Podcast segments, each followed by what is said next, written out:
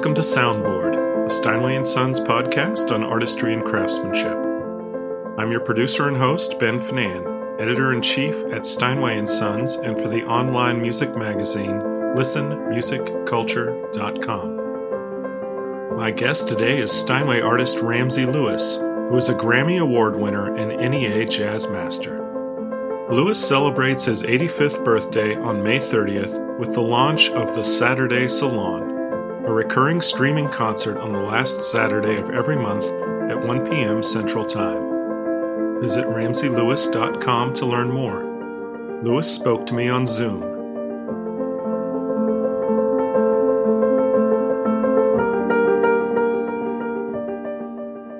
How's your corona treating you? Well, I'm, I'm going, to, when corona comes this way, I go the opposite way. but seriously, um, I stay inside. Yes, sir my wife goes out for walks, but but I, I don't even go out for a walk. You know, I'm 85 years old. I don't want to take a chance. so it's given me an opportunity though to practice. I practice, man, practice. I'm pulling out some Bach, some Beethoven, some Chopin, um, Duke Ellington, etc. Back to basics. Exactly. And I'm loving it. Well, I've always liked to practice anyway. So this just gives me an opportunity to do what I love. Well, hey, you you talking about practice? Let's talk about practice. Not a game, not a game, not a game. We talking about practice. When you sit down to practice, where do you start? Scales and arpeggios. Okay. I play the scales in all the keys. Uh-huh. And uh, I put the metronome on, always with a metronome. and uh, I put the metronome on and I play the scales in all the keys. And then I play arpeggios in all the keys with a metronome. And then I go to some Bach or some Chopin or whatever. To, because, you know, as time goes on, you tend to get lazy and your fifth finger and your fourth finger, they say, oh, I don't want to play. Use your thumb, your, you know, let those other fingers play. Okay. So you, you got to make sure that all five fingers on both hands yeah. stay in the game. And, and to do that, sometimes you have to pull out some some books to say, okay, let's do this. I'm a little more than half your age, but I had a 45 when I was a kid of Hang On Sloopy uh, by the Ramsey Lewis Trio. And that was my entree into Ramsey Lewis. Really? I want to tell you about it because to me it reveals something about your music. I want to see if you agree. You reclaimed that song for the vibrations with this cover, I feel. And whereas theirs was more doo wop, your version the Ramsey Lewis Trio's version, it didn't so much swing as it grooved.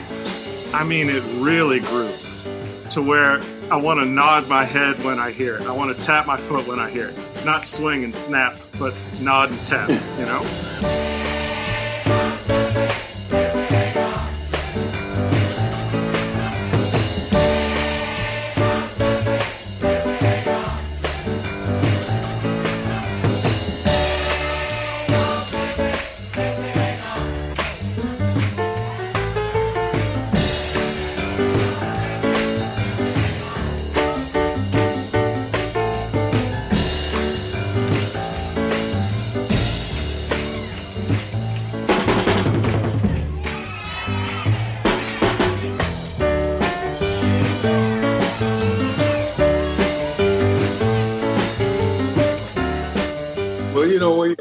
Almost didn't record that song because we were in the car with a friend, some friends, Bob Holmes and Edwina Holmes, and that song came on. I think the McCoys would, would did it or something. You, you, That's right. I had done the in crowd, of course. Yeah. And Edwina said, Ramsey, you could do that. And I'm like, uh, I don't think so. So I at rehearsal a couple times we tried it, and then we tried it once in performance, and people started patting their feet and smiling and laughing. So that's how Hang On Sloopy got into our repertoire. to me, that groove is always in your music. Like I'm thinking of your cover of Delilah's song, which I know from the, the Clifford Brown version. Yeah. And that really gets in a groove. I feel like you're in your element when you can play over an obligato or when you can play over a loop that's that's some some prime Ramsey Lewis in my book.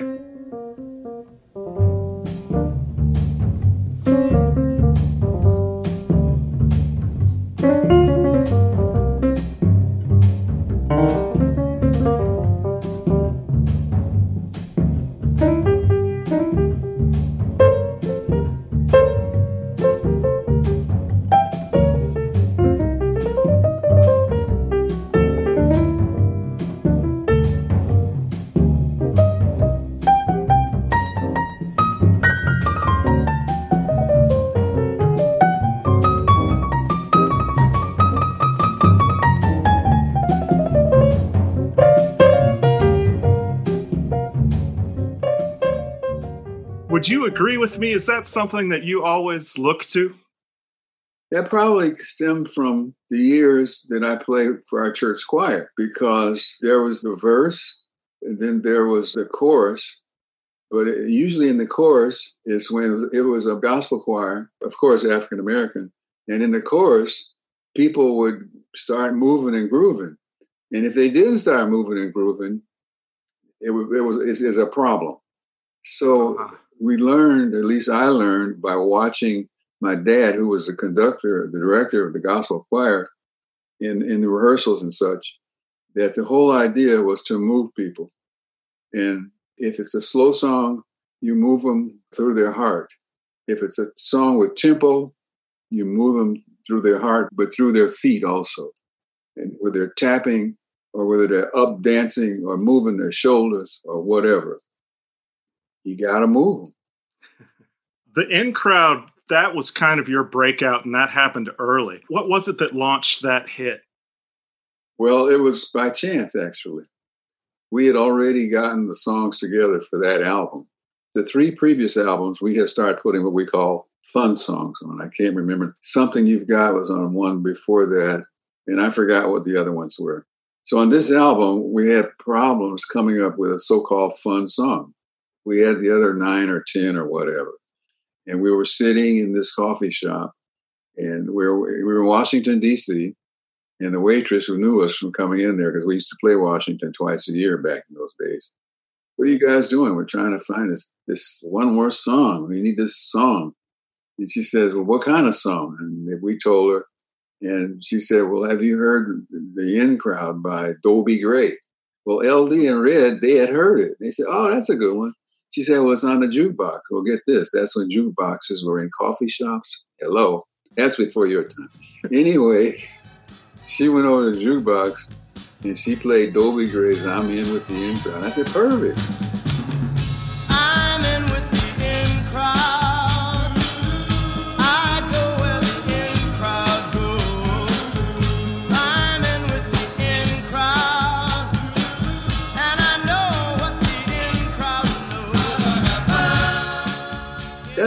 I mean, it's just something we want to throw in the album, and you know, something. I mean, I didn't have any idea that it was going to be the song in the album that would actually sell the album. After the in crowd, you've passed through a lot of different genres, different combinations, different ensembles. You've gone symphonic, you've plugged in, and you've unplugged again. What have you learned so far on this journey? Ah, well, I've learned never to close your mind and your ears to what could be or what can be. I've learned that you should never settle for what you think is success is. I don't mean success in money. I mean success in performance, success in your ability to play your instrument. Is there some combination of instruments? Is there some direction you can go to sweeten your experience? Course, you can't do it now because the bug's out there. But through the years, I found that playing with the Turtle Island String Quartet and playing with the Chicago Symphony Orchestra and playing with the, the Joffrey Ballet, thanks to Wells Kaufman, who encouraged me to do those things, besides playing jazz with big bands. And it just keeps my basic piano playing fresh because it's back to the keyboards. I had gotten into practicing anyway because the first piano teacher I had, Ernestine Bruce, she was into practicing. But the second piano teacher I had, Dorothy Mendelson, she was like, did you practice an hour or two hours or an hour and a half before you got into Bach and Beethoven and this? They said, an hour on scales? Yes, uh, scales and arpeggios. I just enjoy all of that now. Some people that play instruments look at practicing scales and arpeggios and such as a hardship. I don't. I know that that supports what I really want to do. I'm glad that you said that because it's really just like any sport if you warm up half an hour before a basketball game, as every pro team does, yeah, suddenly you're going to be hitting those threes and making those layups. But if you show up cold and just say, okay, let's play, get your best five, let's play. Exactly. By the time you're warmed up, ball game's over, baby. But you know, you raise a good example because the guys that really make a mark, whether they make a name or not, are the guys who come in during the week when there's not a game and they go in the gym by themselves and they shoot 50 or 100 free throws or they run around the gym and that's kind of the thing i do on the piano when there's no when there's not a concert or something i still want to keep my chops as we call them in shape. That's where those beautiful ramsey lewis cadenzas come from. Yeah. I hear them i hear them thank you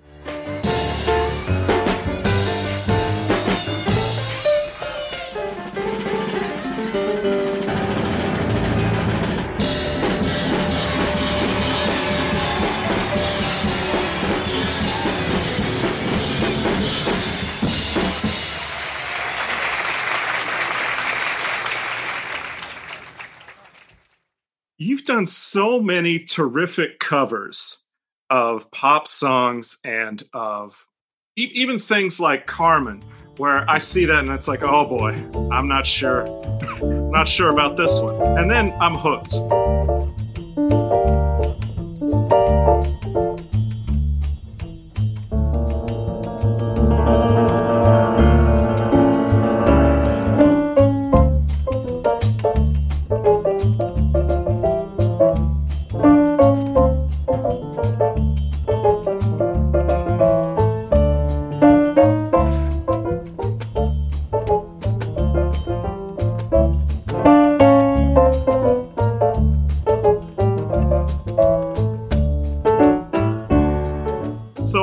I'd like to hear about how do you approach arranging something that's already a hit and not yours. When when you sit down, what do you do, and what are the priorities for making that song your own? For staying true to it. I, I don't want to put words in your mouth, but tell me about that process. Well, the first thing is if you like the song, you got to like the song because it's the song. You might like that particular arrangement that you heard first, because that's what drew you to the song. But you got to be honest with yourself and say, well, I can't play their arrangement, but I like the song. Got to bring something new to the table, right? Got to bring something new to the table. And that's what jazz has been about. If you remember, you're not nearly old enough, but back in the day, Charlie Parker, Dizzy Gillespie, Art Tatum, Oscar Peterson, they took Cole Porter, George Gershwin, they took those composers and that was those songs that they used to improvise on. Besides the basic blues in any tempo. Let's play blues in B flat like this. Let's play blues in F like this. So, you know, it's always looking for different ways to utilize your technique and talent. You did that to great effect. I apologize, I'm not going to remember the name of the album, but where you took some tracks from the Beatles' White Album and infused them with even more psychedelica. Yeah, but you want to know something? Tell me. I almost didn't do that album. Charles Stepney, who was a um, staff producer for Chess Producing and Argo Records and all, and he he produced records for Minnie Riperton and others and others, and he, he produced some records for me he saw me down at the studio one day in the offices. He says, Ramsey, this is the Beatles' White Album. And I'm like, okay. And I looked at it. I, he opened it up and said, here are the songs. And I said, okay. He, he could tell. He says, take it home and listen to it. I took the, it was LPs, 12 and two 12 inch LPs in a white album. Sure. And um, I took Did you get the glossy photographs? Yeah, yeah, yeah, yeah. For inspiration? Right, right, right, right. So I took him home and I listened to him. I said, Stepney, yeah, you know, they're all right. He said, Ramsey, would you just trust me on this one? Just can you just trust me? And I knew him so well that I said, okay, but if it doesn't work, I'm going to punch you in your nose. Well, he came up with these arrangements, Julia and other songs, and they were so beautiful. I said, man, if you were a woman, I'd kiss you. And my crowd, I mean, my audience, the people, not only Julia, but there were a couple other songs. They would say, Ramsey, play this. Wherever we went, Ramsey, play it. It was off of that white album. So if the Fab Four weren't your guys back then, who were the innovators? You mentioned a few Charlie Parker, Oscar Peterson. Who was it that really helped expand your mind as far as, oh, there are some possibilities here I, I hadn't even considered? Well, before we leave the Fab Four, it was the early Fab Four. I want to hold your hand. That I was like, but if you noticed in their career as they moved on, there was meat on their bones, if you will. Uh, the songs got to be more and more. Sure. And so 67 and beyond. Yeah, there you go. And so then I became part of their fans, if you will.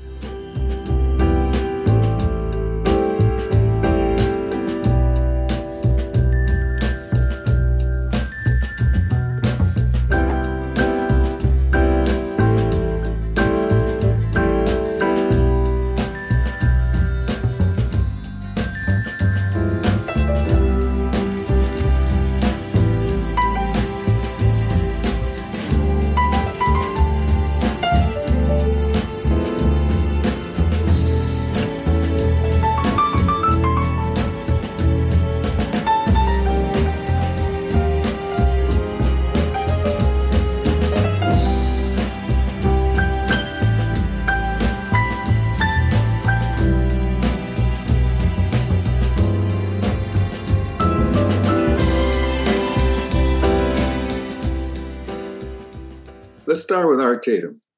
My dad played Art Tatum for me, and I said, um, "Who are those two guys?" That's right, Art and Tatum. Yep. And he said, "No, one guy." So after I got up off the floor, I started listening to Oscar Peterson. I liked Bud Powell, but I, I, he wasn't romantic enough for me. Night Train's one of my favorite albums, the Oscar Peterson trio. Indeed, indeed. Yes, indeed. Well, I became a big fan of Oscar Peterson, got to know Oscar Peterson. There was one other piano player, oh, Erroll Garner. The piano players who not only could swing, but who had some uh, romanticism about them, in love with the music, in love with life. Many piano players back in those days, look, Ma, 20 fingers, you know, look, look wow, whoa. That didn't impress me. It's the people who made the piano reach out and touch other people that I was impressed with. And, and that that's why Oscar Peterson was one of the first ones, because although he had technique to spare, I mean, he had technique for six or seven other piano players, but he was a, a romanticist, and I liked his playing. And I, I have all of Art Tatum's records now. I mean, I'm old enough now not to faint when I hear him play. So I suggest that any any piano player, young or whatever, that wants to hear possibilities on the piano, and it's only one guy, pick up some Art Tatum.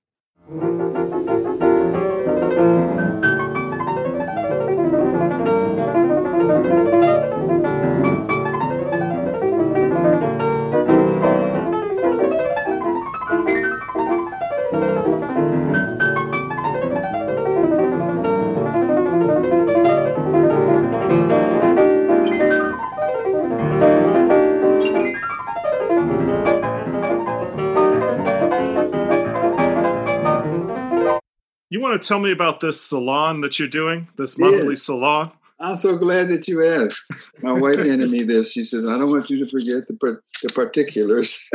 Yes, sir. thank you for asking. Of course. The last Saturday of every month, from one o'clock, starting at the end of this month. Exactly, the, the last Saturday of uh, every month, starting this month, you can purchase tickets at RamseyLewis.com.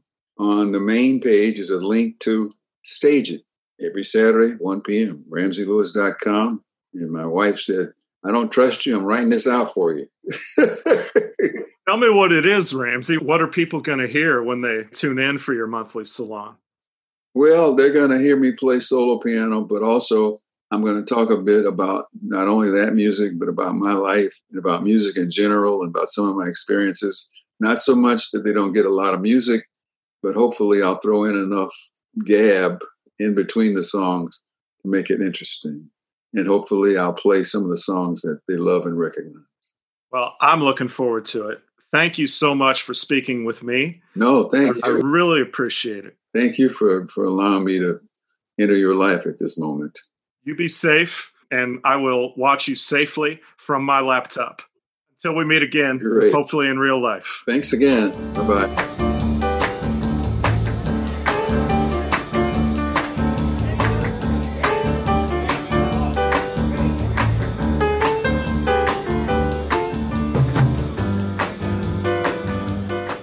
You've been listening to Soundboard, the Steinway & Sons podcast on artistry and craftsmanship.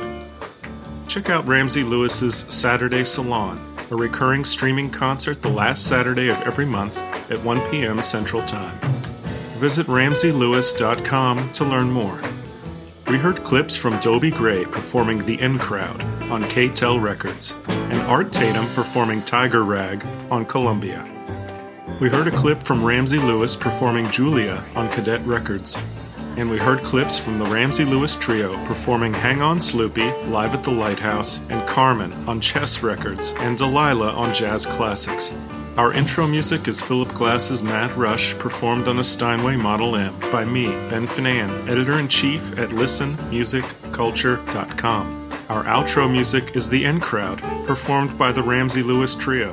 Questions for the podcast? Message me on Facebook at Soundboard or hit me on the gram at Soundboard Podcast.